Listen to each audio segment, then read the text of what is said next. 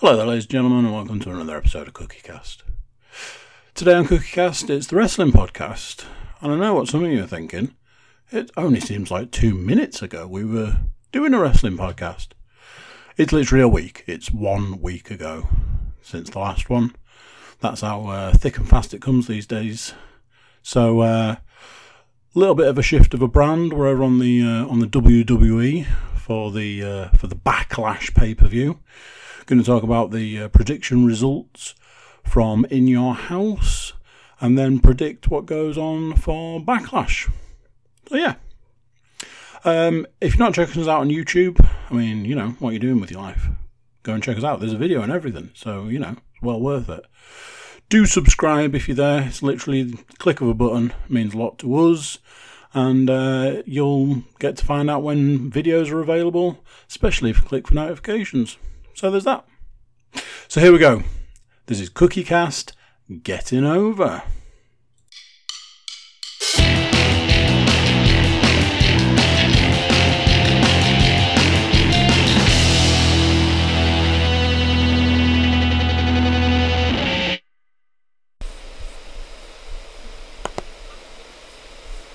Go.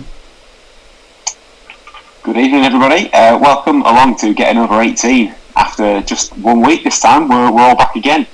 Uh, for those of you not watching on YouTube, we've got uh, Matthew getting his Sunday in, uh, Paul, and Andy. Everyone's here. Evening, gents. Good evening. Dog. How are we all doing? All right, that's right. Yeah. Good. We're a week closer to football coming back, so that's always good. I'm feeling nicely refreshed after a, a decent weekend of uh, wrestling. Yeah. Everyone, everyone seems to be, be in agreement. Well, uh, we'll, we'll get straight into it, shall we? Shall we see what's uh, see what's going down predictions wise? So we were here Why last not? week. Why? Why the bloody hell not? If you if you've not listened to last week's episode, what are you doing? Pause this, go back and listen, then watch in your house, and then start this one again. Um, so yeah, predictions, title So time. just set, set aside five hours, sort that out. To, to be fair, lockdown is still in effect. People still have that kind of time, surely. But the uh, Yeah. okay. predictions title up for grabs as always. Uh, last time round, Matt had just relieved Andy of the hardware. But uh, who's who's going to take it this time? Well, we had a maximum of five points based on the matches. Uh, no, in fact, did we? We had a maximum of six. We had five. We had five. We'd, we'd all predicted the NXT Cruiserweight Championship, haven't we? That was right because uh, the Drake Maverick match was moved off the pay per view onto last week's or the week before's NXT. So we had a little go at that, and everyone was in pretty much agreement. It was like, yes, fairy tale ending. There's no way Drake Maverick loses, right? Well, he did. So we all did really, really well to start with. We, we'd done some pay per view predictions, and everybody was already one point down before the pay per view even started. Um, but I am pleased to say that that didn't continue all the way through uh, the weekend. So, unfortunately, one member of uh, the Getting Over team finished on two points. That is Mr. Cook.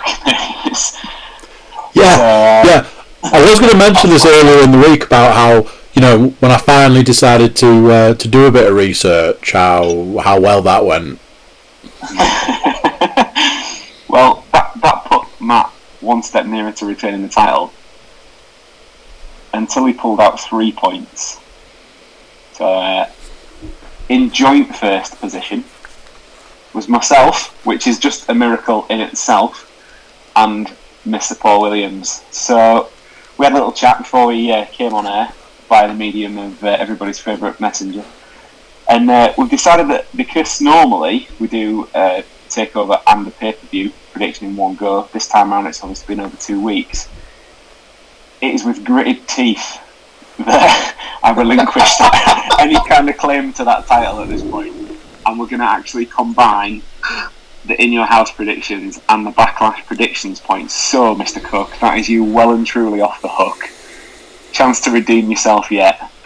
But yeah, um, we, we didn't do too badly. Um, getting a, a nice nice little four. And weirdly, Paul, we've got different ones right, so there was still chances to win. So yeah, I'm definitely definitely not going to be bitter about the fact that um, Gargano didn't win the North American title, and then that could have had some gold as well. But you know, not, not going to worry about that. Um, so yeah, so that, everybody decided that's what we're going to do. So so there we go.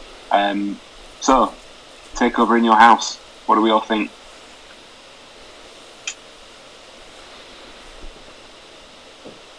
Anyone?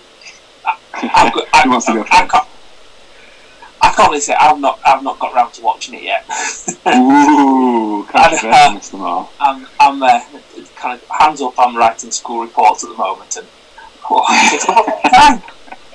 So uh, like, pe- people people are working from home at the moment, right? That's like, I know we everybody should actually be working from home. If my bosses listen to this, I definitely do. I watched it on my own time.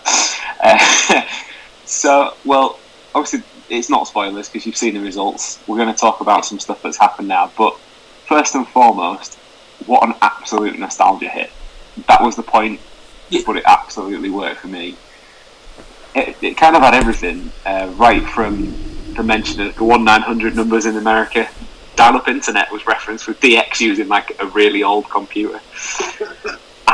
Adam Cole rehashing an ICO Pro advert in the middle of the, the, the pay-per-view, and then an appearance from uh, Mr. Williams' favourite announcer of, well, interviewer of all time, Mr. Todd Pettengill.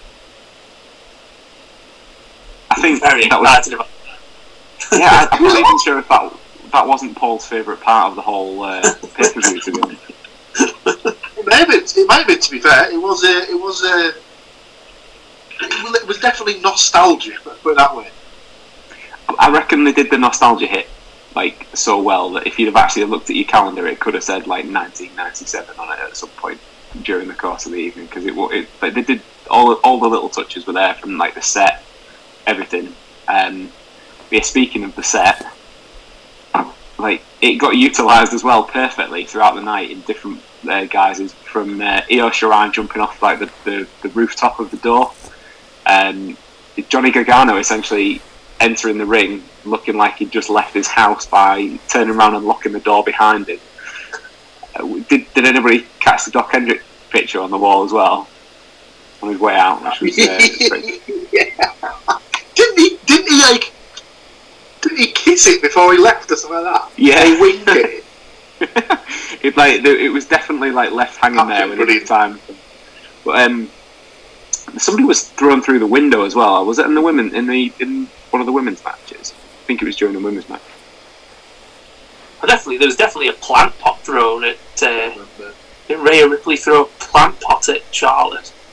Seeing It was it, it, it was just I thought it was just well done. Uh, I really enjoyed it. I'd be very happy if they continue with an in your house theme. Um, uh, you know, a takeover in the future for sure because it, it was really well done. I'm I'm not even sure that the main roster could pull that off in its current guise. It was, NXT was was perfectly set up. Um, and again, mentioned the women's title match in there. For me, that was probably my favourite match of the night, and nice little surprise as well that it went on last. Uh, it was, I'd say it was a shock win, but you know, some people predicted that. We'll uh, just throw that one in there. Um, but yeah, some some really cool spots in it, and I, I think the new champion as well keeps everything feeling fresh. So gives Charlotte Flair time to just rein it back in again, um, for want of a better. Uh, Better, better expression and lack of a pun maybe in there, but uh, Rhea Ripley as well, as we said last time round, now gives her a chance to go on to something new, and whether that'll be main roster, I, I would suspect. So, other stuff that happened, Matt, I'm surprised that you've you say you've not watched it, but you've not gone out of your way to watch the uh, Finn Balor Damian Priest match because that was particularly good. Um, bump of the night as well. Have you seen the Priest bump onto the steps? No, I've, I've not seen that yet. I, I, it's, I, it's it's like it's the thing that I'm going to watch this week. It's just finding the time. Hopefully, this weekend will be kind of Well, but the the, there is a there is a bump in that match that Priest essentially stood on the apron, having already set up the steps for a spot earlier in the match outside the ring, and he, he falls backwards onto the metal steps. So you're thinking, well, it looks impressive, it sounds good, it's, it's probably not that far. Don't get me wrong, I, I still wouldn't fancy having a go at it, but he, he, he catches it like his back off the edge of the the far edge of the steps. So not only does he absolutely like rinse himself on that one, like he's then getting clattered high as well as he hits the floor at the same time. So it was, it was pretty rough, but managed to carry on with the match. But it was a, it was a, a bad bad bump. Um, but then also as well, I thought the the Keith Lee Johnny Gargano match was good too, and it had, for me it was because it was good storytelling all the way through. Uh, there was a bit of a callback to their interaction from NXT the, the week prior to In Your House. Uh, Gargano stabbed some car keys into uh, Keith Lee's eye, and they then sold it of a bit of an injury before he, you know, was Keith Lee going to be 100%? And that's why Johnny Gargano came to the ring with the keys, essentially locked the door and put the keys in his trunks and, you know, kept throwing back to that. There was a point as well where then Keith Lee had him cornered and Johnny Gargano was trying to escape back through the door that he'd locked but then couldn't find the key, which was pretty good. Um, but also as well, working a body part, being, you know, been a bit of a sort of a dick heel, but the good guy ultimately prevails in the end, even though he didn't win those points for the prediction. Um, the I would say the only negative for me, and uh, Paul, if you've seen this, I don't know if you would agree with this, that the, the, the opener, the women's match, it was the mixed match that we didn't talk about last time round because uh, they only just added it to the card uh, after we'd gone to air. Six women, the six women match, it's just really, really clunky and really disjointed, and it, it just felt like there was no kind of like time into it at all. Um, but pulling from that, Tegan Nox got a, a, clean win over Dakota Kai finally as well. So I don't know if it meant as much with it being in a, in a big old tag match, whether we'll see that again at some point in the future, but it just wasn't. If you wanted a hot match to start the, the pay per view, I'd have probably gone with a North American title match instead, but still, the, the rest of the pay per view did get better, thankfully. So it was it did uh, did kind of go up in my standings from that point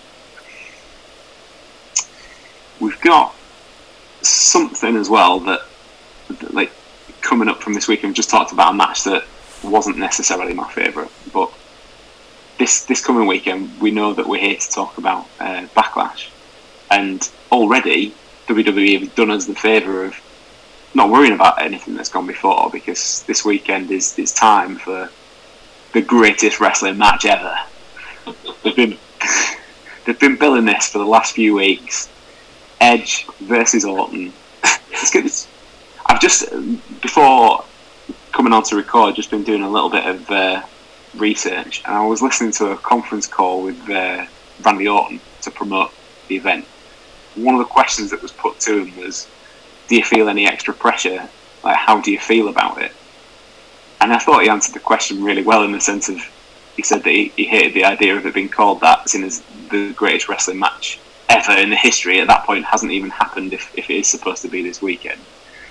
But he gave it the old uh, with you know with added pressure comes like all, all the was it was how was the saying go about all the extra pressure creating a diamond. So he, he, he managed to spin that one around quite nicely. It's but, but neither, in, seems like neither of them have bought into this greatest match ever because Edge keeps on taking the piss. I can't think what he's. I think there was a tweet today which he. Hmm. I can't think what it was. If I could, I'll try and drag it up. But it, he was like, "Yeah, it's not going to be the greatest match." I think was it the thing that I'd seen from Edge. The quote from Edge was like, "Well, there is no greatest song ever. There is no greatest band ever. There is no greatest movie ever because it's all subjective." So the guy starring in that you know the the only match that's had a tagline in recent history under WWE, then pissing all over it before you've even got there. And uh, here you go. We get so so the last last two tweets, last last few tweets. I just sang the greatest bedtime lullaby ever to Ruby. seriously, on, seriously on point for Backlash this Sunday. Uh, I'm currently drinking the greatest coffee ever. Hashtag back, Backlash. that is very well played. I presented the greatest wrestling art- article ever, written by my good hat, my good bud. Well, in in the theme of greatest wrestling match ever, I thought I'd throw it out there. So, what are your greatest wrestling matches ever? Obviously, if you're listening along, feel free to, to comment, like, and subscribe as always, and uh, let us know what your greatest match is. But yeah, what do you guys think? Other, other than the, other than the one I was talking about earlier. This this is going to get brought up now, isn't it? Other than this one. It's going to be put into the public domain. So yeah, Andy, do you want to explain what that video is? other than this one. So, um, the date of the, the date of these two videos is the 30th of March 2015. The time on both of them actually is 17 minutes past four in the So morning. What, what, what, what you're saying is then, like actual prime pay per view time, right? Yeah, prime pay per view time. Um, the the the content of those videos features uh, getting over a lum, uh, attempting to chop each other uh, on on the very cusp of the famous Micklegate run in York. Uh, what is essentially 20 past 4 in the morning uh, having watched did we decide which it was whether it was WrestleMania or Royal Rumble It, that's if it's, WrestleMania. if it's It's March, March. it has to be WrestleMania. having Well, just so it was it was the night of uh, Seth Rollins' cash in and copious amounts of whiskey, I believe. yeah I would like to actually offer my favourite all-time wrestling match Go for it. so memory's a little sketchy but I'll try and piece it together I'm sure Paul will be able to give us the minute let alone the date that it happened More, more than likely. I believe Okay. it was after a fairly major, possibly WrestleMania. Brock Lesnar versus The Big Show. Part of the match, The Big Show starts attempting to climb the ropes on the outside of the ring. And Brock Lesnar counters by superplexing the 500 pound Big Show into the centre of the ring, and the ring, well, it collapses, but in all intents and purposes, it like explodes. Like the legs go from under it, the ring collapses. The ref counts it just about, and it's uh, it's a win for for for old uh, Broccoli Rob there. But I believe it was some kind of rematch from the the pay per view that had just come before it. It was it was from that match was from June 2003, uh, and it happened on happened on SmackDown, and they obviously it's at the time where they bill it where the Big Show was still 500 pounds, definitely wasn't, um, but no bones about the fact that they were they were two big fellas to be doing that, Big boys. and the, the timing of it all was was like well really well done because they, they let the impact have the effect and then the ring just like splat the the timing the timing I, I watched it last night. In fact I don't I don't know I can't I won't be able to show the video but I can show the um no, typically it was it was set up on my phone and now oh no there it is. Uh, the uh, the two videos there I watched I watched it last night. The timing of the like the impact there's a slight pause and then it goes it goes equally on both sides. It's impeccable.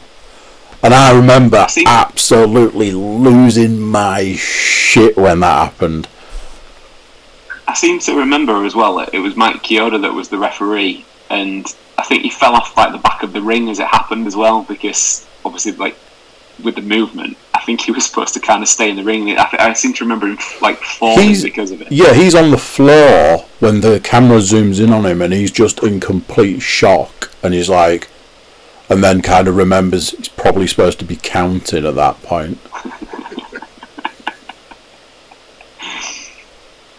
Well, I, I do remember that. I remember that match.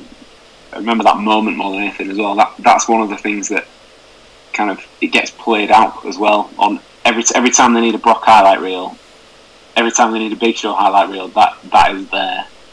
Um, I, I think as well. I think it's probably one of of all the different things that Big Show has done in his career.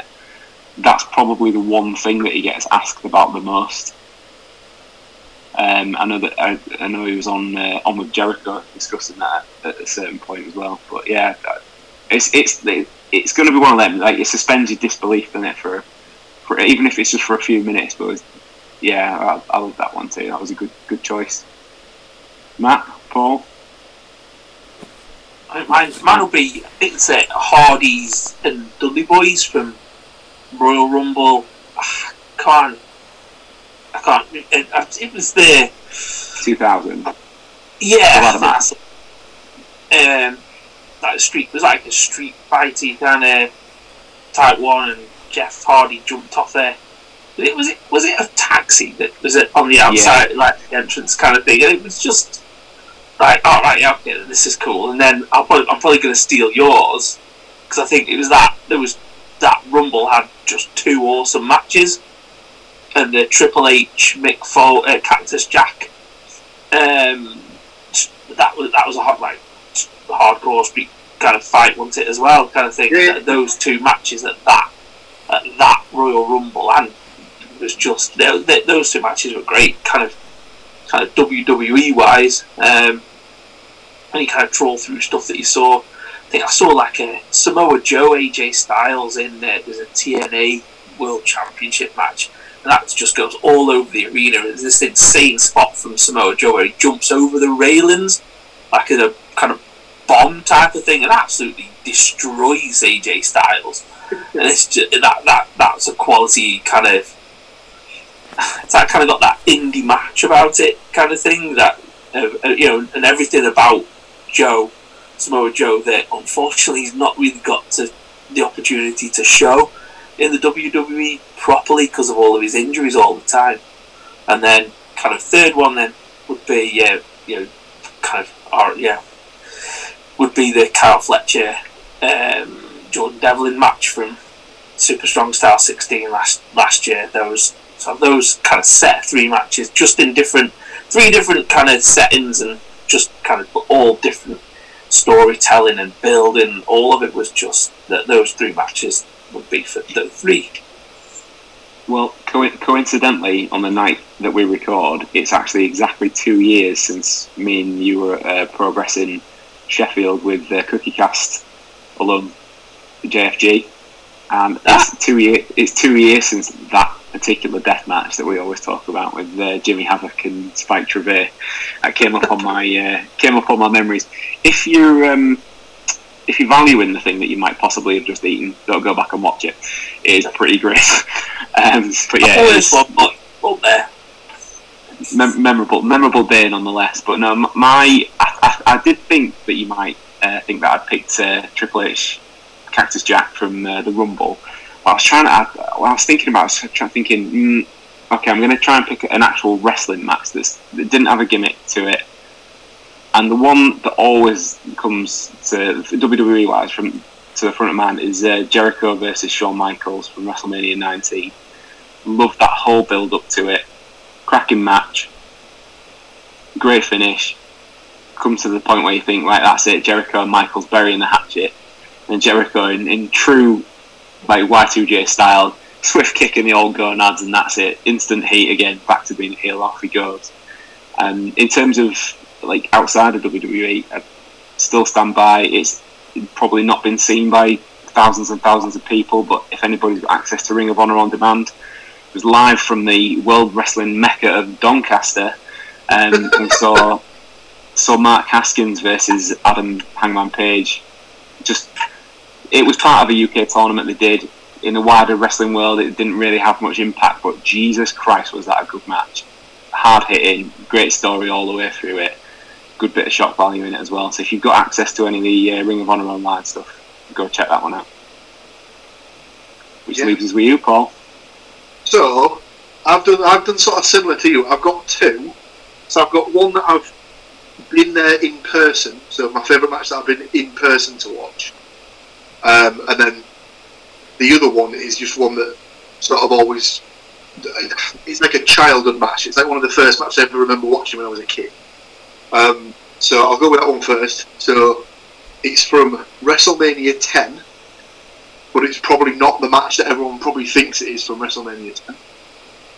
So it's not So the it's ladder not, it's match. not the ladder match yet. And there you go. No, it's the uh, Brett versus Owen match, the first match on the card. It was absolutely brilliant. Like if you go back and watch it now, you can just see why the Hart family are just like top level when it comes to pro wrestling and stuff like that. Like obviously, they've just they've just had it ingrained in them since they were born that like, how, how to work and stuff like that, and like they put on a really really good good match and yeah, just excellent from start to finish really. And then the one that I was in person to see is a, is another one that you boys would have been there as well, and it was the um, Jordan Devlin versus Ilya Dragunov match from Progress in Newcastle. Um, so that was that was the first time I'd ever been to a Progress show, and I think at this point the only time I've been to a Progress show actually.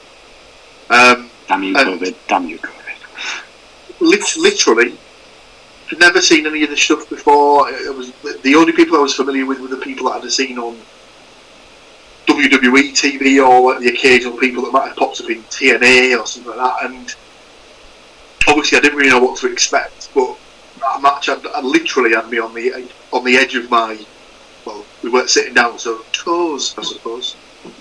But um, like like seriously, I've never I've never literally felt myself like physically sort of being pulled towards the ring with the action that was going on. It was incredible, really, really good. That was a good match. Absolute belter. Mm. So we've we've we've talked we've talked about the greatest wrestling match ever. But I'm sorry to have to drop my ready to grumble in here, and it's Oh, no. not necess- It's not necessarily about the tagline, although I guess that does form part of it. So if uh, someone wants to throw me up some time, it's time for ready to grumble. So stick me 30 seconds on the clock, and here we go. I want to talk about it again after this. Ready? Go. Okay, so Edge and Orton, the greatest wrestling match ever. I can, yeah, it could, it could happen. It could be an absolute instant classic. I don't care how good the match is. You've used the theme tune from the Greatest Showman. Piss off. No time for that whatsoever. Completely ruined the whole pay per view or that match anyway before it's even started. I'm gonna have to put up with listening to that for about three hours on Sunday. Stop it. Lovely time. Not happy about that at all. Really, really, really. Oh. unhappy. Amazing. I do- I- I do actually have another one just in case I need it, but um, we, can- we can get to that at another point. Anything uh, anything cropped up for you guys this last week that you want to get off your chest? I've, I've, not, I've, not, I've actually not got anything this week. Go, and, um, it's kind of going on now. Oh, here we go. Throw up. and this was a painful one. So, Go. right, Randy Orton needs to shut up. He needs to stop going after indie guys and start, you know, this kind of whole kind of, um, you know, obviously he's gone after Tommaso Ciampa this week and all the leg slapping, criticising wrestling, starting to sound like Paul's mate, you know, and it's just kind of like, seriously, just get in your box, you go and do what you do, leave them to do what they do. It's all equally entertaining. Shut up. Again, beautiful timing. If, you, if you're wondering what Matt's referring to or who Matt is referring to as Paul's mate, obviously go back and listen to the last episode. You'll find out. Um, I- I'm not sure that's not a work yet. that that was the only thing that I could possibly kind of rationalise it as if if if it is a work, but he's just got evidence of this of this kind of every so often he thinks, oh, you know what I'm going to do? I'm going to go fuck some people off by saying something weird. And you're just like, ah, mate, you know, it's something that loads of people use. it just ah. I, I wouldn't I wouldn't be surprised, especially after we, we, mentioned Charlotte earlier on that she's just had that little run in NXT. I won't be surprised if they used somebody like Orton to do the same. Like they've just like Riddle's gone up. There's talk of Dijakovic going up. Um, you know they could move half a dozen of them wherever they want, but then that's going to leave the, the roster a little bit light. So it wouldn't surprise me if we did get a little bit of movement. And the one thing that Orton's not really done, you know, it, I mean, he's not.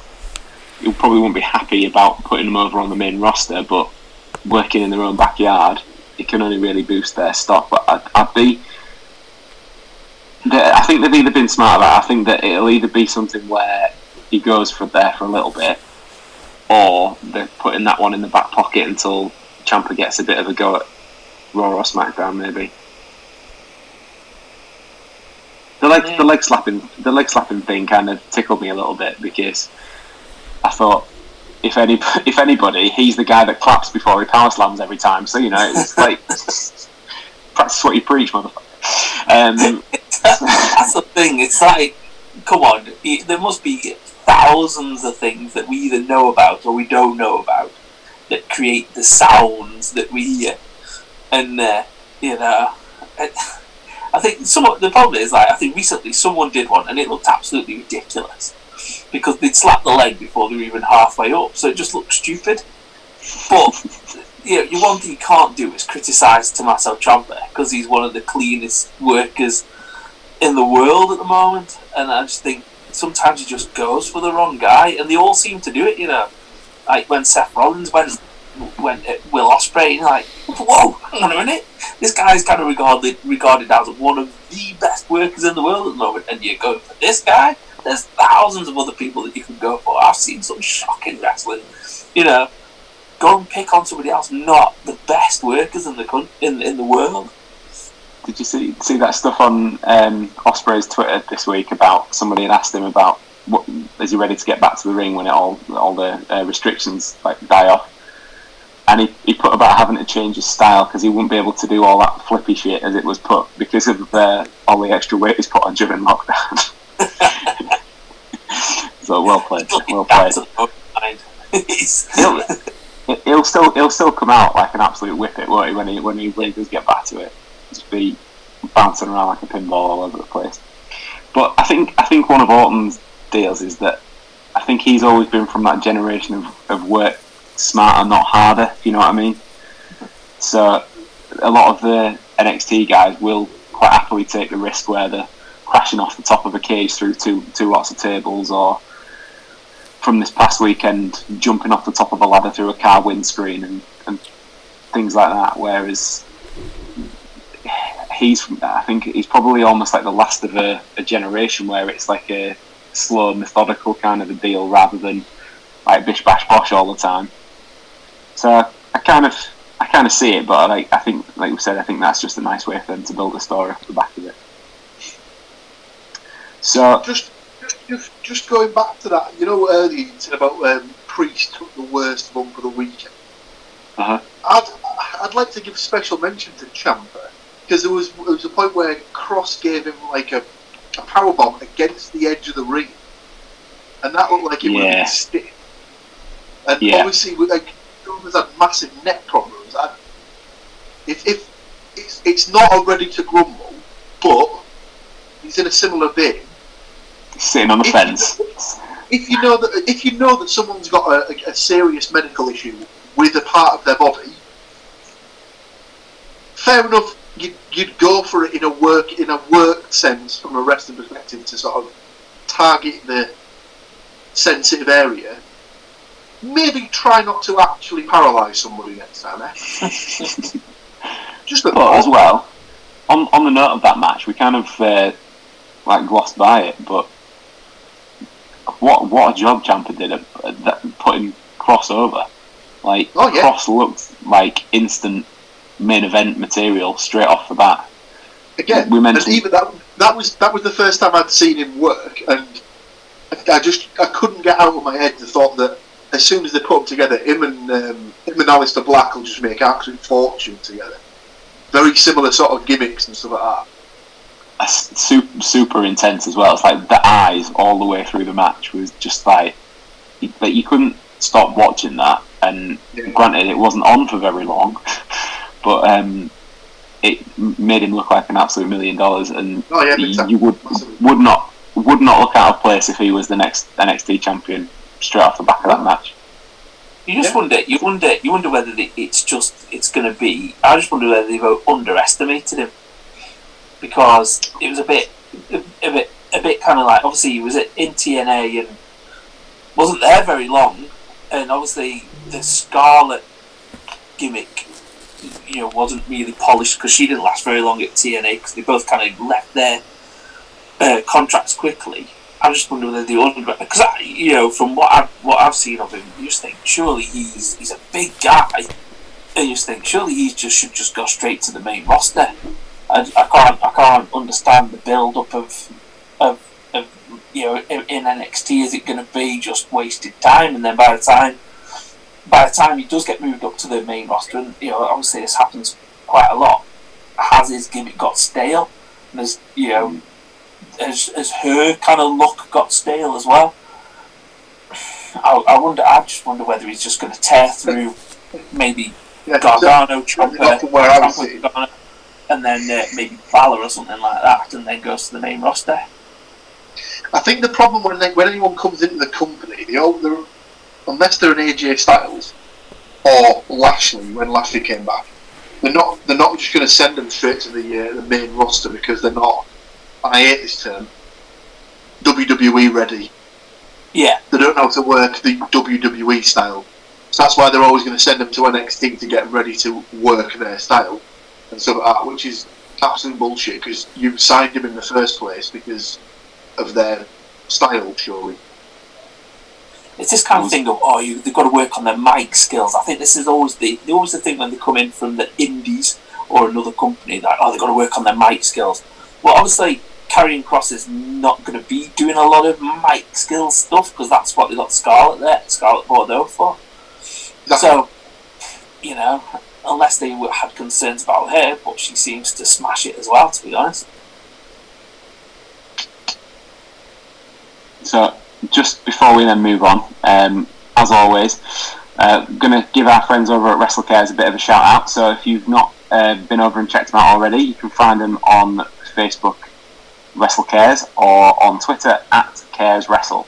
Uh, they're a charity that's uh, local to myself over in Hull that um, like to help out disadvantaged children uh, through the medium of wrestling, a bit of merch, and you know, go and give them a shout. They run competitions. They've had shout outs from some of the, the, the WWE roster, some not WWE, because they've also had Christopher Daniels on there. Um, but yeah, go check them out. Starting to pick up some steam, and uh, they'd really appreciate your support. Right, we're going to take a ever so slight pause, and then we'll be straight back.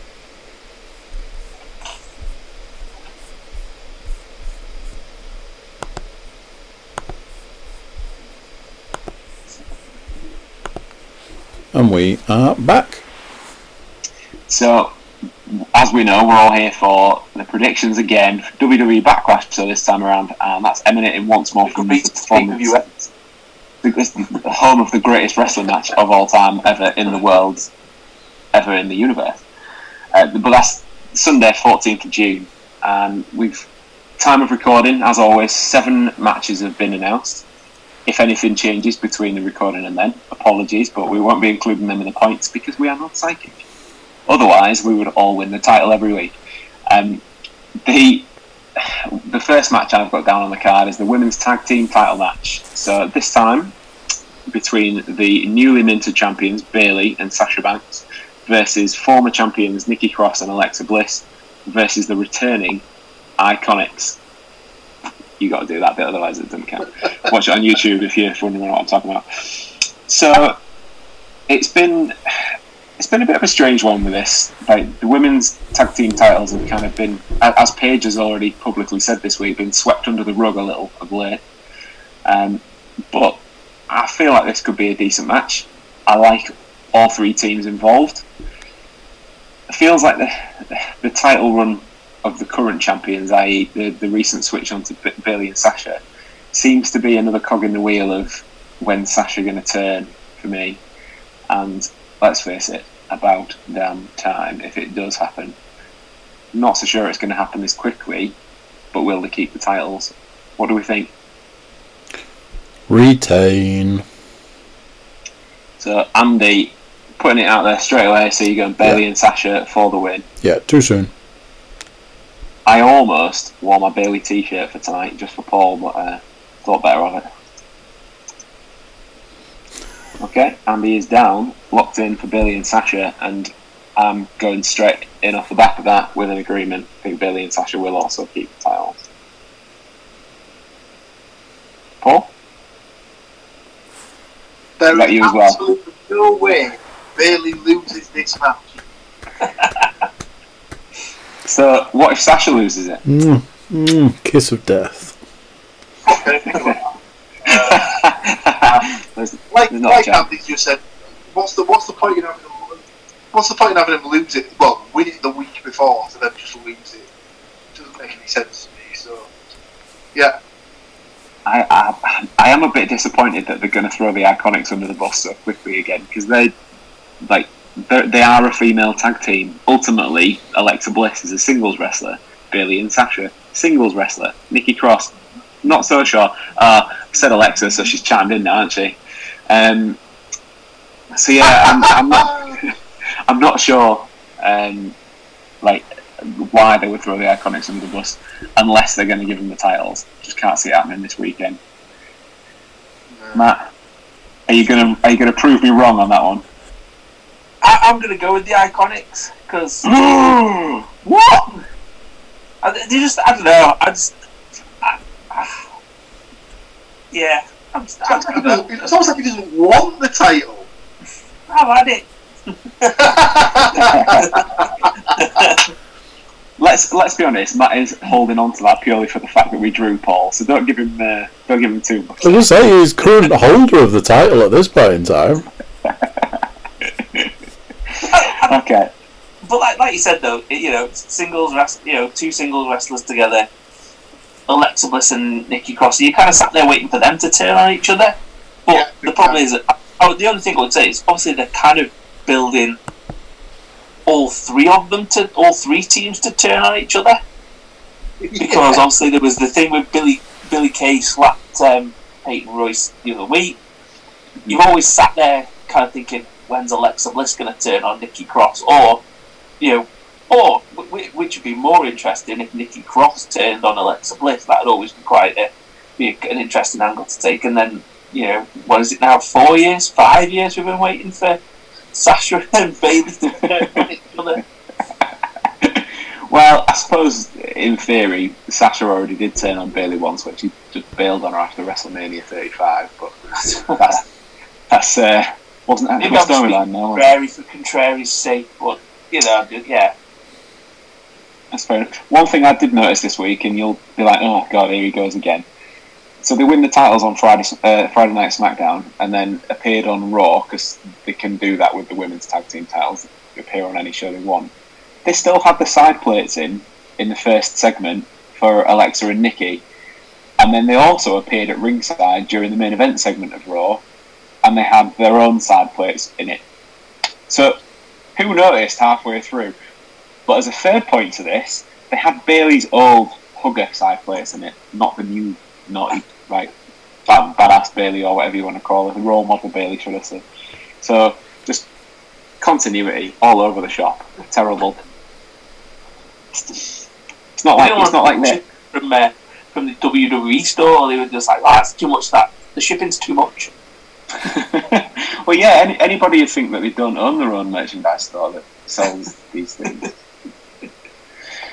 Anyway, so yeah, moving on to the next card, uh, next title match on the card, we have the US title. The probably, I would say, somewhat newly rejuvenated US title under Apollo Crews.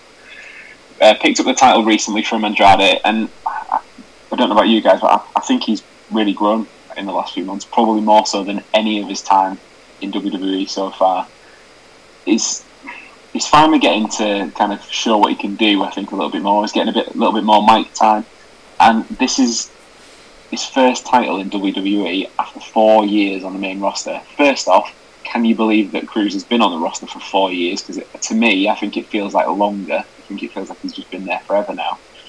But he, he didn't have any titles in NXT either, and he started there in 2014. So just nuts to say that it's been that long. He was one of the guys who just got moved up way too quickly. Like he, he barely had he barely had time to wipe his ass in an NXT, and then he was on the fucking main roster. So He's, he is that, that big athletic dude though that they that like they cry out for all the time, and then it comes along and it's like I don't really think they knew what to do with him. uh, Uh, he's he's going up against Andrade, so there is a bit of a rematch. Although Andrade did have to, to win a triple threat match to get uh, his title shot. But I don't know about this as well. But Andrade just feels like he coasts a little bit for me. Um, it's no doubt that Mr. Charlotte Flair does have uh, plenty of talent, but it feels like he's been dialing in a bit ever since the kind of addition of at the time Austin Theory and Angel Garza to his little group with Zelina Vega. Um, obviously, Austin Theory's been moved on fairly quickly, but I don't know if it feels like he's just lost a bit of interest really. Um, obviously, Zelina Vega will no doubt be at ringside for the US title match this weekend, but I can't. For me, I'm I'm going to go straight into it. I think Apollo Crews keeps it. Yeah. So that's a Matt in agreement as well. And me. I can, I'm gonna say I can yes, see. Uh, please. That's why Andrade's winning it then. well, ba- ba- based one. on our uh, expertise of Drew Maverick, No. then uh, Well, so far, in both matches, there's been sort of like teases of dissension in the ranks and stuff like that, and that's a similar thing. In, in, isn't there something going on with Vega and Andrade? There might be something not quite all not quite all together there. well, I think it's just Vega being the bossy manager because she's trying to hold that little group together, and uh, Right. Okay.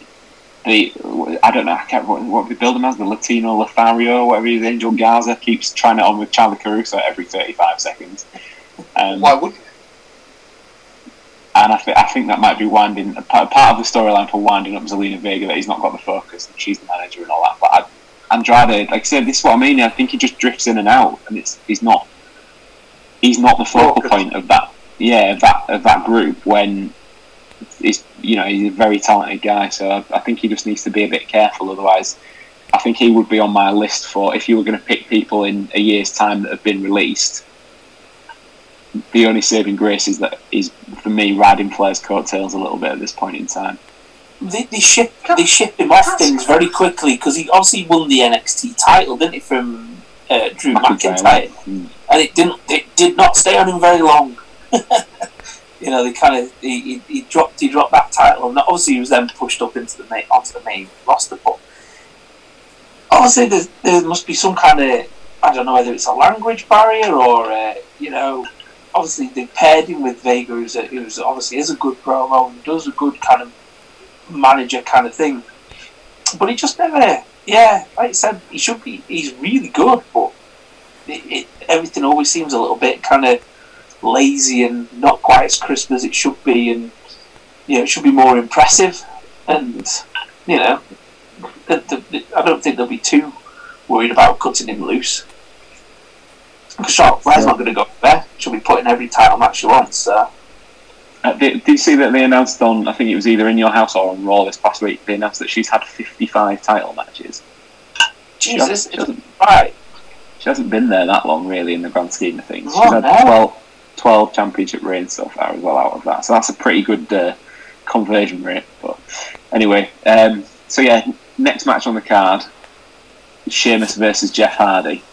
Now, I'm going to take you back a week. Does anyone remember last episode? And I said to you about the PC not being a safe working environment and possibly the danger, most dangerous place to work. um, if anybody has heard from Elias uh, recently, he will confirm this. After being involved in this angle, he got hit by a car, and it, they're making it look like Hardy's done it. drenching his clothes in uh, alcohol as well, and obviously dragging up all of his demons and such in the, in the past. But it's obviously pointing towards the fact that Sheamus has set him up. Uh, he cut a bit of a promo past week on SmackDown to say that he doesn't remember anything from arriving until waking up smelling of alcohol, which, uh, as he will allude to himself, definitely not the first time that's happened. um, it's this has very quickly become a heated rivalry, and I think it's it feels like it's been designed to get Hardy back to the top of the card for like one more run. But the problem is, they've also been building Sheamus in the same manner. So I get what they're doing, but I just don't understand why you'd put them two together, other than the fact that one's a face and one's a heel, because they both need momentum, and ultimately, one of them's kind of got to lose at the week, like coming up at the weekend. But who's it going to be? This one can honestly go either way. It, there was there was an element of I thought about tossing a coin for this one. I was a little bit like oh, I can't decide, can't decide, can't decide. But you hit on the angle that I decided to go with in the end. I feel like this is possibly like a a last time for Jeff Hardy kind of area. So potentially it might just be a let's give him that last run, let him win this one and see where it goes. And obviously they can do more with Sheamus further down the line. I'll keep keep this going or whatever. It's Jeff Hardy for me, but it wouldn't surprise me if it went the other way. Okay, that's down. Matt, who have you got? I'm going with Hardy as well. Good choice. Okay. That, I think, um, yeah, it's that they're giving him the push. They're giving him the, what is it, the like little vignettes for three or four weeks to kind of build him back in, and you know, it's, it, Sheamus can go and beat up little dudes for a few weeks, and he'll be back up at the top of the card again. Whereas I think if Hardy loses to to Sheamus, like where does he go next? Because there's not, you know, he, he needs either a big guy to work with or an athletic guy to work with, and it, it's kind of, it, you know, which way do you position him next? You know, if if, if he can find a way to kind of, you know, to keep his to keep his winning streak going, then I think that, that that's the way they're going to go. Okay, uh, got you down for Jeff. Paul. I was gonna, I was gonna throw out a, a cheeky. No one will win. Sort of, there'll be a bit of a dodgy, uh, dodgy finish on the end of this one. Um, like you said, obviously no one's seen Elias for the last couple of weeks. Does he somehow interject himself into it? We've not seen. Uh, we've not seen everyone's favourite piece of royalty for a while. So King Otis. yeah.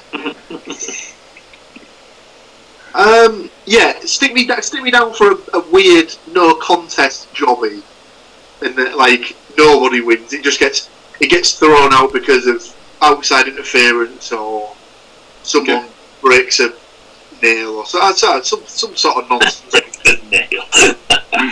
Well, we've had we've had the Bayley catchphrase. We might as well throw out Paul's token no contest prediction as well. It wouldn't, be, say- it, would, it would be getting over without it, would it? Standard. Well, um, if you win that belt on that fucking thing, Jesus Christ. I'm almost playing for points because I am going to say Sheamus, but also as well with the the added background that, like I say, I think this is designed to get someone up to the top. Can't see the Universal title picture keeping going with Miz and Morrison, so why not Sheamus versus Braun? Because I'd want to see that. So I'm I'm to pick Sheamus on that basis. Well, he'll have a lot to answer for if uh, he loses at that point. Obviously, definitely won't take him. Um, now, the quest the question is, the next one I have down on the list is the greatest wrestling match of all time ever in the whole world in the universe. So, do we do we go for the predictions for that now, or do we leave that till last? It- it's got to be the main event, so leave it till the main event slot, surely. Yeah, yeah. Okay, well, if you're listening, Randy Orton, you've just been pushed up the card. Uh, so, with that, we'll go to the women's title match from Raw. Newly minted champion Asuka, uh, following uh, the Money in the Bank, versus Matt's favourite female wrestler of all time, Nia Jax. So, as Matt has as well alluded to on previous episodes, she's Nia's been dominating the Japanese contingent on Raw for the last few weeks, but finally, finally gets a title match at Backlash. Uh, I suppose the ironic part is if Nia wins, WWE might face a backlash because uh, probably the biggest one since the women's evolution began. Charlotte as well also had a Raw title match, uh, almost had a Raw title match this week because they advertised Charlotte versus Asuka, then it to be a title match, then wasn't weirdly. Um, she still main evented Raw against Asuka in a non-title affair, but Flair picked up the win because of Nia Jax interfering. So, where do we go from here? What do we think is going to happen this weekend?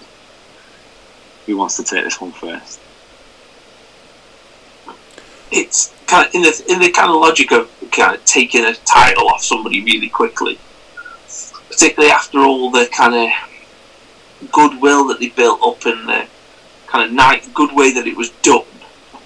It seems like a, a, a strange kind of one to throw it to Nia Jax. Um, and obviously they're building.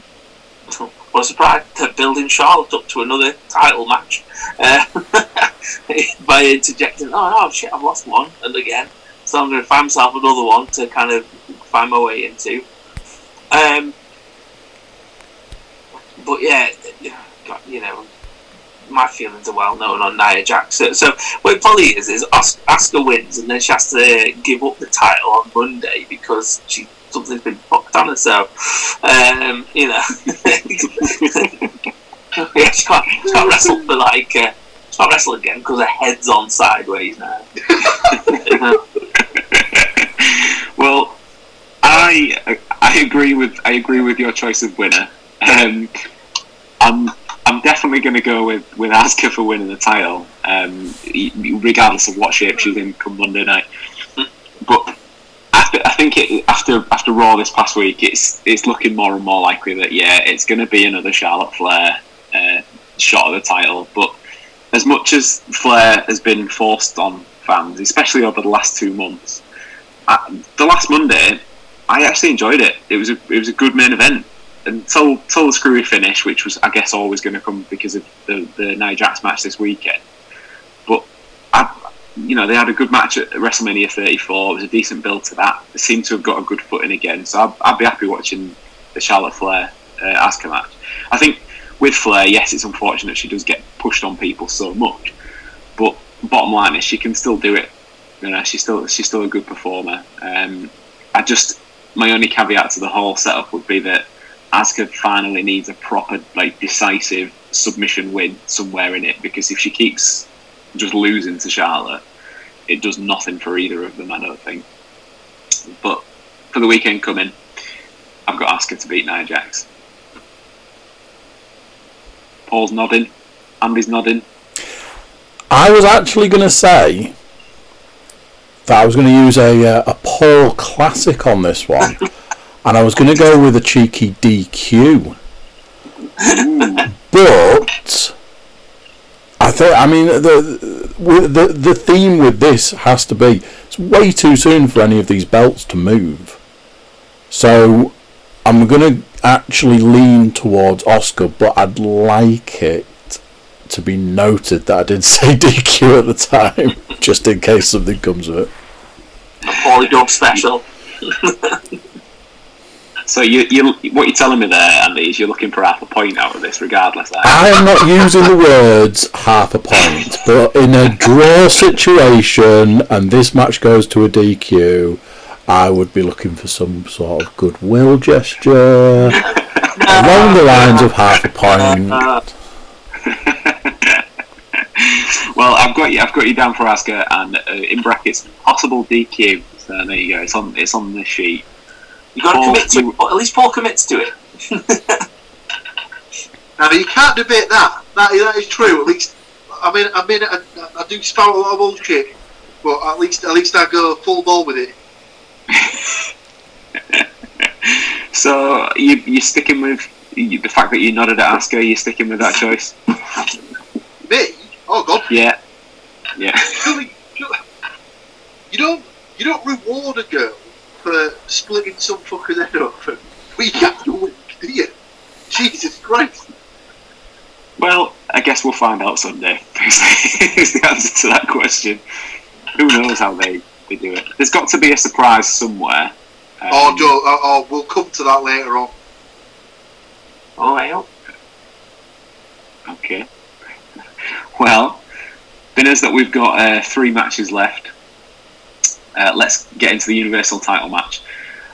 I don't know how you guys feel. Don't really want to spend an awful lot of time on this because the way that it's been built could not give a monkeys right now. Um, it's a really strange build. I want if Miz is going to be in the title picture, I want to see the version of Miz that was WWE champion back in the day. I don't want this stupid prank playing frat boy like Joker Miz. It doesn't do anything for me at all. Um, still, I suppose it was quite a good excuse for him for Braun to be able to get his car flipping skills out on SmackDown this week and uh, tip up the impractical Joker's van as he seemed to do. But yeah, not bothered. Want Braun to kill both of them. Just can't have it any other way for me. So Braun it is. It's that sort of thing. Of, I, I believe we, we, we might have even had this conversation, possibly not on the podcast, but I've, I've definitely spoken to you about it. About two years ago or so, if you'd have said Miz the main title picture again, I think a lot of people would have gone, yeah, he's worked hard for that. He's he's worked Mm. his way up. He's put the effort in. He's probably in a position now where he's, he deserves another run with the title. But like you said, the character he's he's portraying now is just like I, I don't really know what happened because obviously last year in his in his um, uh, in his feud with Shane McMahon, obviously he was playing the good guy, and then he's just completely gone and big showed it, and just he's turned up one day and he's a bad guy again. That's just come out absolutely out of nowhere. It wasn't like a gradual turn or anything. He just was was changed overnight in, in one regard, and yeah, it, it's it's another one like that. The, the the theme of this pay per view shouldn't be the greatest pay, the greatest match of all time. It should be, do we have any tag teams that want to stay together? Because you'd imagine there'll be a there'll be a turn at some point with these two. Miz will probably shit all over Morrison's chips, and that'll, that'll be that done. So, hmm. y- yeah, just The- it's the- almost again, basically Roman Reigns. Roman Reigns not being able to perform has just thrown an absolute spanner in the works, and they just don't know what to do with that belt at the minute. they've got to be careful with the tag team situation as well because obviously uh, one half of the Usos is out for for the foreseeable. New Day, current champions on SmackDown. Miz and Morrison uh, are obviously there as well. Forgotten Sons going to be forgotten because of recent misdemeanors, as we talked about last week. So SmackDown's tag team division all of a sudden looks a little bit thin on the ground. Um, Yeah, Again, I, th- I, think the, uh, I think the remedy for that might be a few call-ups from NXT. I was going to say NXT are quite top heavy as, as always seems to be with the, the decent tag teams. Um, and again, I'd probably say Raw's getting a little sketchy because every tag team is, is kind of either a makeshift tag team, as in like the, the disciples of Rollins, and like, and I suppose you could even throw MVP and Lashley in there after last week, because seeing as MVP was supposed to wrestle his last WWE match about three months ago, now he's on there every week. Um, but the the Street Profits and um, the Viking Raiders as well are like the two main teams on there, and they're seeming to be like buddying up at the moment, doing all the kind of different challenges in the in the, in the best of however many it's going to be until they come up with something else for them to do series. Um, I'm not disputing that I'm been entertaining because I've quite enjoyed some of them. But yeah, I think that they need to be careful in splitting up the tag teams. So we we, we, we digressed slightly away from the uh, the match in question. Who I, I've picked Braun. Everybody else in agreement? Yeah. Yeah, Yeah. full house again. Ooh, we're gonna be we're gonna be. This this title is gonna be tight this time around. We've got a few similar predictions. It could be that Jeff Hardy Sheamus coin toss that decides it.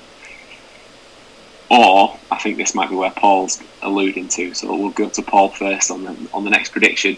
The WWE title match: Drew McIntyre, current champion, going in against Bobby Lashley. So I would go with that Lashley has probably not had this much attention since his days of wrestling in the honour of Donald Trump at WrestleMania 23. Given current world situations, probably kind of ironic now, but I'll leave that alone. Yeah, let's let's just scoot past that, shall we? Yeah. now under the guidance of MVP, uh, we've learned in the last few weeks that Lashley's seem, seemingly lost his wife from ringside, but uh, gained a new finisher in the full Nelson submission. Um, Lana actually spoke on Raw this week as well, who said that she's going to stop accompanying Lashley to the ring to concentrate on her own career. So we could be getting a Lana ring, in-ring return out of all of this as well. So you know the Lashley, who who who knew the MVP Lashley partnership would be the gift that kept on giving. Yeah. Um, Every, every, every cloud has, you know, nothing but shit inside. You know, something. um, I, I do think, for me personally, Lashley's, whilst he has been made to look like a credible threat, giving him the title now will just make him a transitional champion. But I'm not gonna, I'm not gonna step on any toes, Paul. I'm gonna let you take this, as I said. So, where, where are you going with this one? So this is this falls under the category of they like to put something in on most shows, which is a oh fucking hell, why have they done that? That's that's that's sort of come out of nowhere. Blah blah blah. Um, back in the day when Lashley first like, first debuted, like I don't want this to come across as racist because it's nothing nothing to do with race, but people thought he was basically the black Brock Lesnar because he was very similar in physique.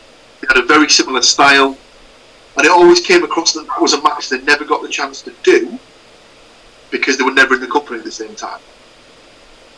Obviously, Lesnar's not there, but he got beat by McIntyre. Do they bring him back to face McIntyre, or do they bring him back to face the guy who beats McIntyre? And then two birds, one stone. He gets his title rematch, and you get this match that they've, build, been, they've been building. Well, not building as such, but that's been discussed for the better part of fifteen years.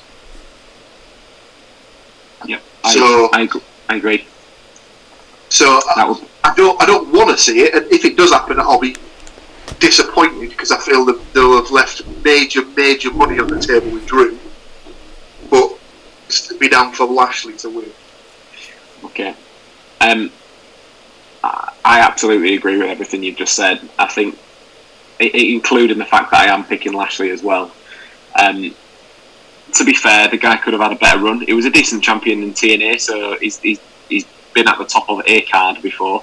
Um, if say his time at WrestleMania 23, you'd have thought he was poised to become, for want of a better expression, the next big thing, but it never really quite happened. So I think I still think, you know, I believe what I just said a minute ago that he will be a transitional champion. I think it'll be Lashley versus Brock, but then I think they'll then keep the inevitable McIntyre second reign, if you like, so he can win the title in front of a live crowd. I- I've Yeah, that would, that would make sense. some Yeah, that, that, So that's a good point. That would, that would give him the sort of the that'd be a good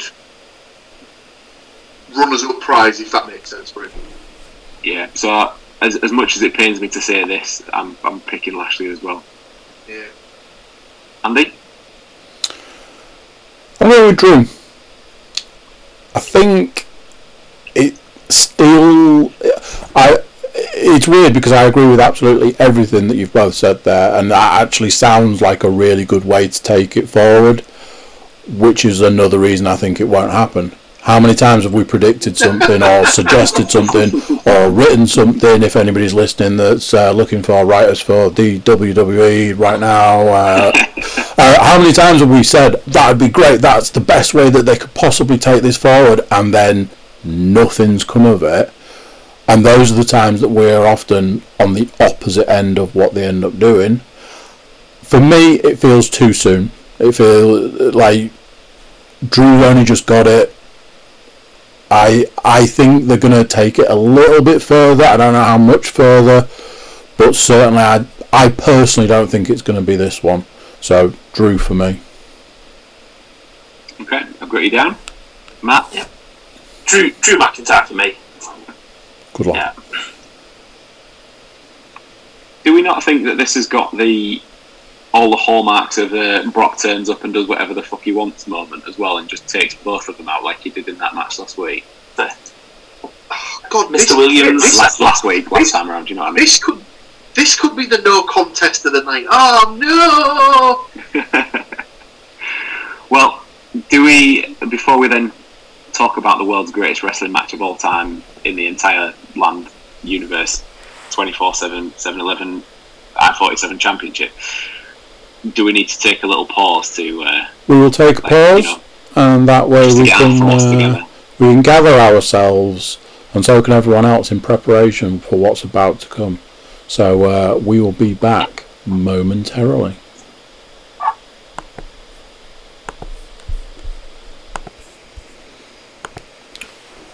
Go. So, do we all feel suitably refreshed, suitably prepared to talk about this? Can we even, you know, Are we gonna are we gonna dub this? Are we gonna dub this segment the the greatest podcast segment of all time? On the greatest podcast of all time. I, I feel I, I feel a lot of pressure with that, but you know, with as we mentioned, with pressure comes diamonds and all the rest of it. So With with great power comes. Oh no, sorry, wrong one. the only the only way that this could be the greatest prediction segment in the history of podcasting would be if somebody actually gets a full house, which has still not happened. It's been very close, uh, but it's still not happened in the in, entire history of getting over. So we'll uh, we'll Should have been a full house on should have been a full house on Sunday. I mean, how how how you don't have Velveteen Dream win is, is absolutely disgusting. But we, No, there was there was only ever one winner there. It was just Adam Cole, baby. Had to be, had to be. Although we didn't talk about this, and I will just mention it only very briefly. There was a point during that match where Bobby Fish and Roderick Strong were essentially abducted by Dexter Lumis. Adam Cole then went on to win the match, and clearly did not give a flying fuck what had happened to them two. So uh, is that another is that another team where there's potential for a split? Maybe. Nah, might, you- with any luck, Dexter Lumis will deliver them directly to SmackDown. Um, Oh, honestly, just before we go any further, that was another thing that I picked up on. Uh, the the NXT Championship that Adam Cole had had the WWE side plates on. yeah, it did. I see. It's not just So, me. He's turning. so He's turning. what- what's going on there?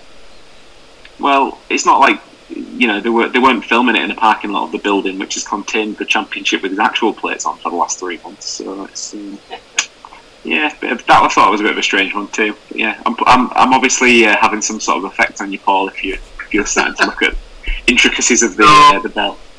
No, because Amy, A- I, I, I, dri- I drive Amy nuts with it as well because I pick up on it like TV shows, films, continuity errors. Awful. It'll be it'll be next time around when uh, we've got the video set up and there'll be the nice little championship belt hanging on the wall behind you there. so yeah, let's get But will it. it be this one? Is the question. Oh, well, that, that's Matt. You've surely stolen that from him. I'm there on it. He left it Um, locked in so his yeah. car, so you know. Are we just have to buy the bullet and just get four of the championships so we can just basically pick it up whoever's got it at the time? Well, I haven't got the, the, the resource to be able to make a new one with side plates, and I think that might be a little fiddly. so, does anyone anyone want to make this prediction? I suppose it could be twofold because one, who's going to win, and secondly, will it be the greatest wrestling match of all time? I think it'll be a clean sweep on one of those answers. Um, what do you reckon? Part of me, part of me really wanted to go 30 seconds spear win, just so they just basically do a massive VAT to everyone who's watching. I think that's known in the business as uh, doing a Goldberg, isn't it? Yeah, basically. Um, ah, I don't know with this one because all logic sort of would point towards Edge winning, but obviously if Orton wins, then you've got the well, that's one apiece. They need a rubber match. Can they sort of like string it out till SummerSlam and do it then? take me down for Orton. Okay, okay. No messing about.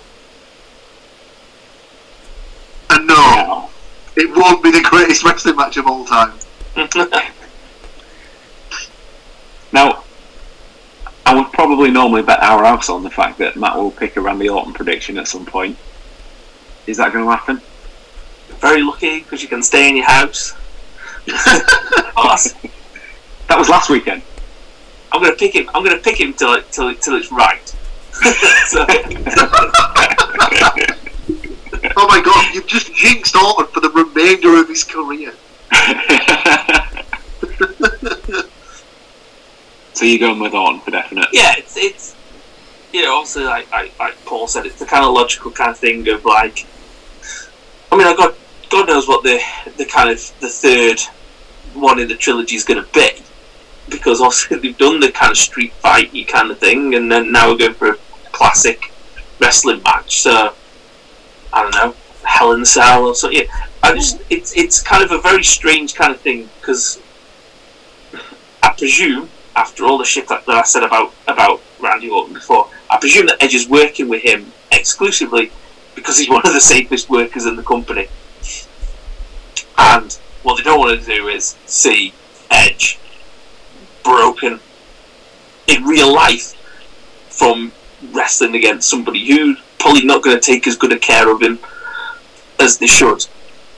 So then that makes me wonder what the payoff's going to be at the end. You know, I, I'm still going to pick Randy Orton because I think it's that kind of kind of concept of you know they want a trilogy of it, but what is the trilogy going to be? Because it worries me, kind of in that kind of in not not in the sense of oh worried about the world of wrestling. I'm worried about you know in the same way like we said you used to worry when Paige used to take a bump that you still worry when you see Daniel Bryan doing something. You know there's certain wrestlers that you see you know um, like Paul said with Tommaso Ciampa when you know the history of their health you worry where they're going to go next and where they're going to go with it and you know that you know that at the moment you know uh, that the reason why Edge is wrestling with, that, with Randy Orton is because he's the safest safest guy in the company at the moment. You know, he's he's a WWE laugh. He's not. You know, everyone laughs about you know the Rock going, John Cena going, other other people going to do films. He ain't gonna go and do films. He's gonna be in the WWE till they don't want him anymore. Um, but He yeah, said on that so- um, that conference call that I listened to, he said that his, his target is to wrestle until his 50th birthday. So, by my calculations, he's still got another 10 years there yet. Jeez.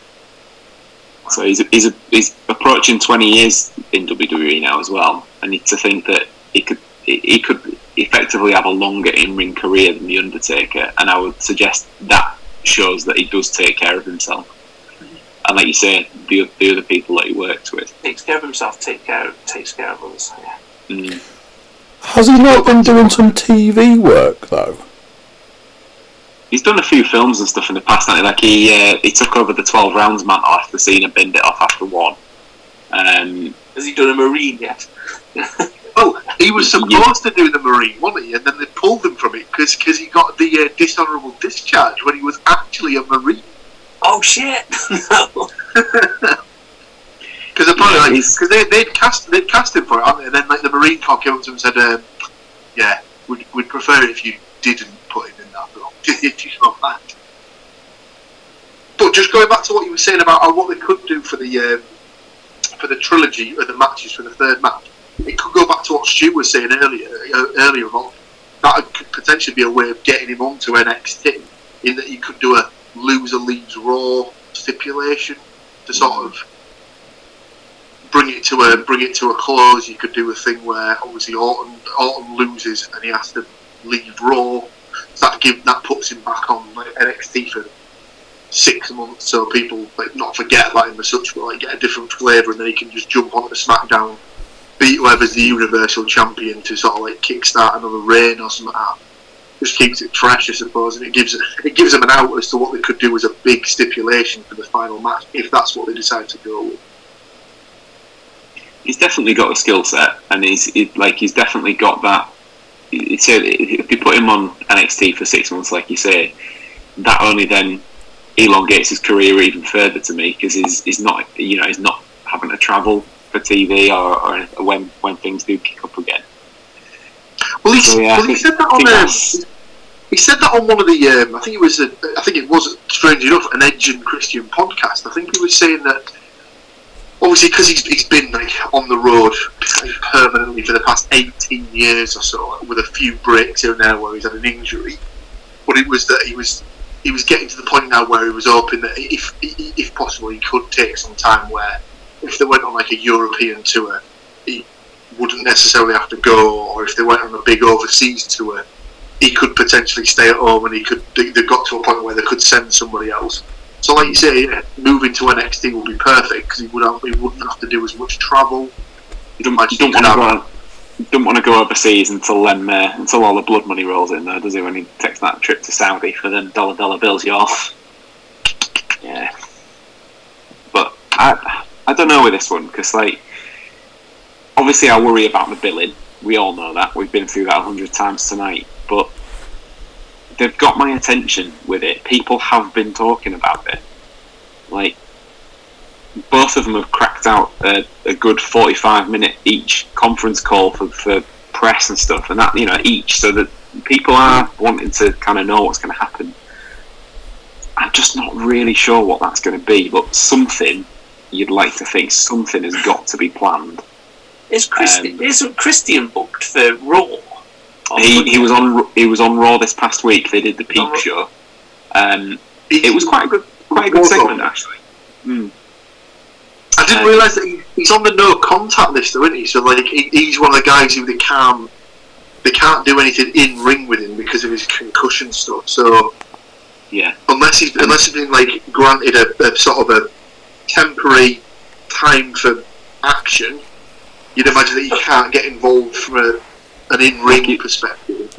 like he's just borrowing somebody else's skull for the weekend or something you mean Yeah, Well, I don't know. It's one. It's, it's a strange one, isn't it? Because there's a whole thing about Daniel Bryan had it, came back. Edge had a bad neck injury, came back, and like he's been quite vocal about that won't happen for him.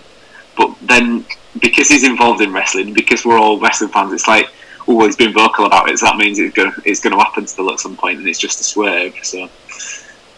Is it? Not sure. I don't know. But they said the, the segment on Raw was quite good because it was almost like a Christian heel turn for a minute because he was basically laying into Edge, and then they brought it right back full circle at the end of the segment to make it almost like a motivational speech to get like to get the fire going again, uh, to to push Edge on in his match against Orton.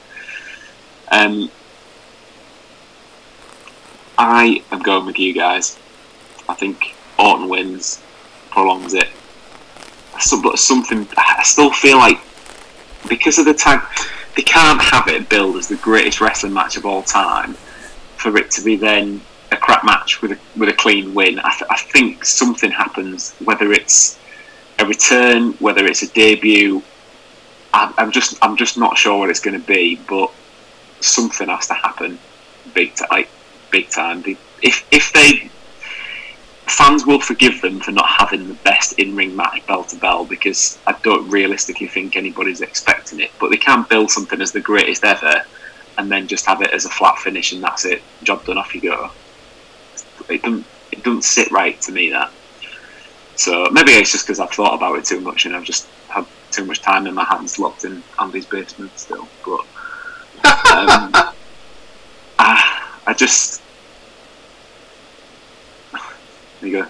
Turn the power back on now as well. Um, but it was perfect timing on it. But um, yeah, I, just a just a I'm reminder to watch what you're saying there, Stu. I can always stop. I can always stop sending those tins of paint down for your lunch. It. It's because you, you're you're going to pick Edge, aren't you? You're just so annoyed that we've all picked Orton. You're like, now I'm, I'm turning his electric off now. I'm absolutely picking Edge. Is this purely a points maneuver? I knew you were going to say that, and I know how it looks because obviously I've waited till the end. Everybody's gone with Randall, and I'm like, Sedge. But I thought Edge from the start. Um, I'm thinking that this is just going to be the start for Edge. somebody like that, they want to get him back in. They want to get him hitting the big names, hitting the big matches, get him moving, get him going. I think it's an opportunity for them to have Edge win and move on. And like you say about old uh, old Randall Keith, if they want to send him into NXT, a loss a loss could do that. Um, obviously, if he does win, and I do happen to take a point off the back of it, I mean, I'll send him a little something. The five. Hey, you, you, might not even need that extra half point you've been fishing for as well. I might not. Who knows? but it's it's edge for me, and and the, I think if you go back, look over all the matches, look at the number of times that I've picked Randy Orton. I'd also say look at the number of times I've picked Randy Orton and he hasn't won. So little uh, that feels you there. little, little turn turn up for the books on this one. Uh, it's, Kindred spirits there. it's edge for me. yeah, cool. It's, it's down. It's locked. That's it. Predictions for Backlash finished. So, yep. If you've not already, tune in for uh, to the YouTube. Give us a like, give us a subscribe, share it with all your friends, as we all always like to say, and uh, leave us your predictions below in the comments. See if you can beat us. See if you can uh, maybe even get on maybe as a guest at some point. Um, but yeah, any other business tonight, tonight, gents? We got anything else that's been piquing your interest in uh, the world of wrestling for the last week or so?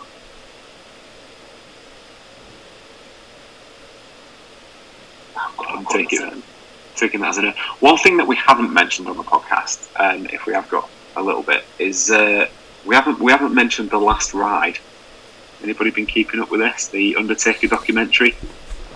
Very, very good. It was my intention to wait for it to all be released. I, I can't. I can't do with waiting for stuff. I like to.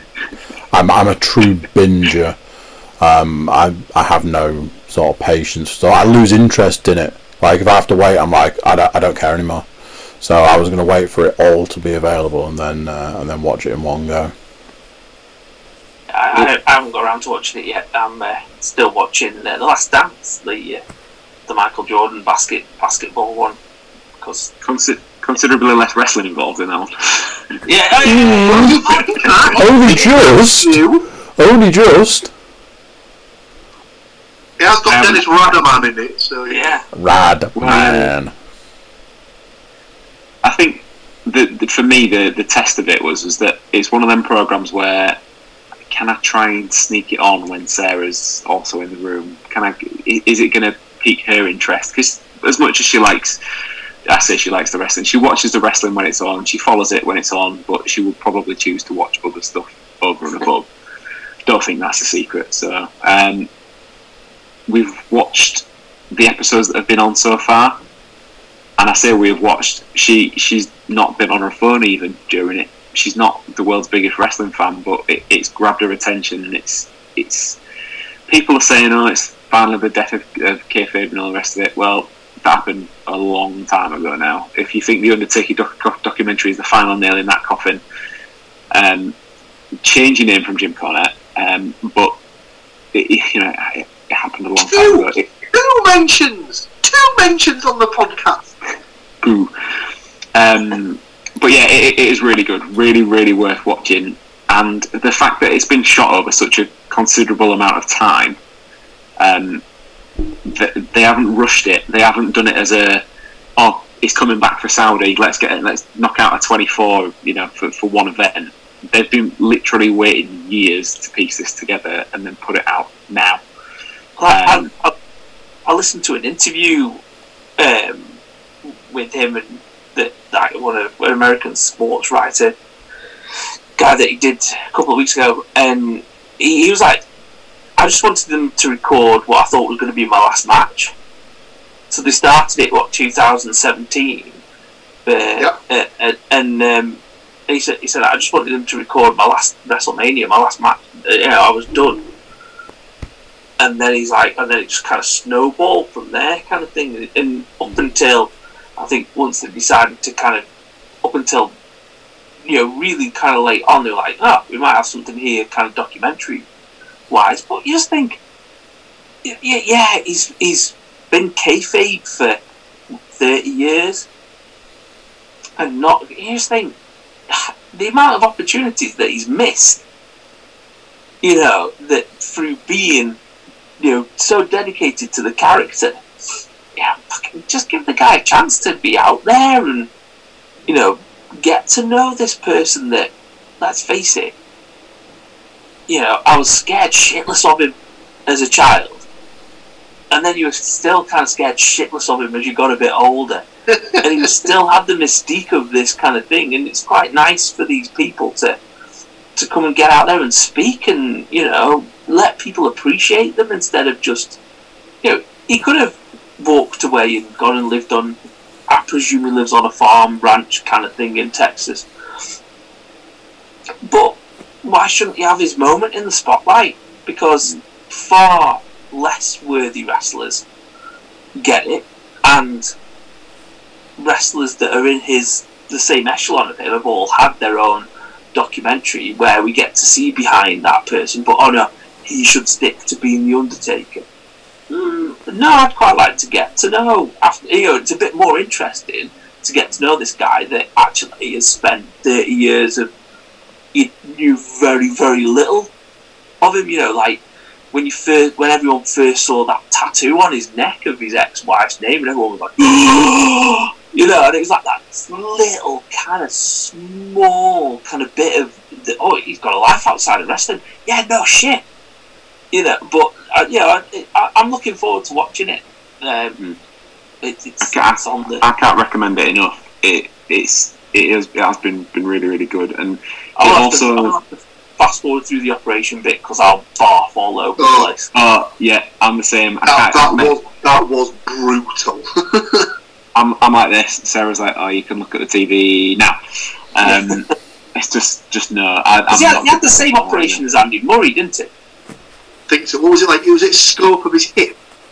Birmingham something where they put like a, a ceramic coating on top of you. Yeah. Yeah, I think that by, by the looks of it, I think they just like ground his hip basically down, and then just popped it in as a completely new joint. By the sounds of it, it sounded sounds terrible.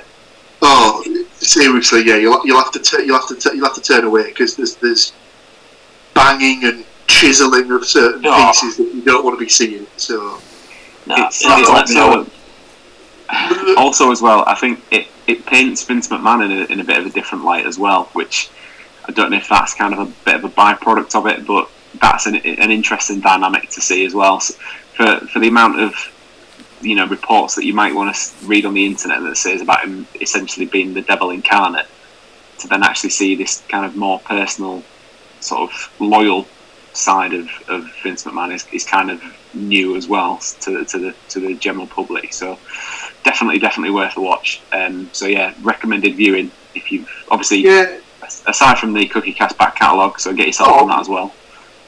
Yeah, Undertaker's always he's always sort of come across as one of those characters that when he does decide to retire, he's one of the people. He's one of the very few people where that year they couldn't do any sort of other Hall of Fame people. The entire evening should just be dedicated to his career and putting him in the Hall of Fame rather than just having like people going up and having 20 minutes, half an hour to talk about their stuff. They should just basically carve out three hours just to sort of like basically celebrate his career. Well, they've, they've still got one cab on the rank, haven't they? Because they've got to get this year's inductees in first well, at some point. Yeah, eventually. But yeah, I just I thought that was worth that was definitely worth a mention because uh, it, it's it's been absolutely compelling. But yeah, if uh, if that's it, boys, I think we're, we're all done for the night. So, uh, yeah, tune into to Backlash. Thanks for watching, thanks for listening, and uh, we'll see you next time on Getting Over on Cookie Cast.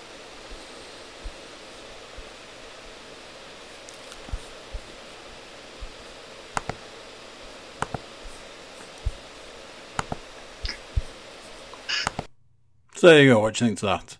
Another one done. Another pay per view done obviously tune in to the pay per view, find out who wins all the matches, find out who wins the predictions, and um, see how you do on your predictions. If you let us know what you predict before the event, you too could find yourself as a guest on CookieCast Getting Over. How about that? So yeah, if you're watching us on YouTube, do be uh, be a good good person and uh, be a subscriber on YouTube. Click for notifications. Be a love. Go on. Everybody jump over to the cookiecast.com, check us out over there, and uh, you can send social media love, you can send email love, um, send us a picture of you uh, kissing the screen with love. How about that? So there we go. That's this one done. Until next time, I'm going to say bye, and I'll see you then. Bye.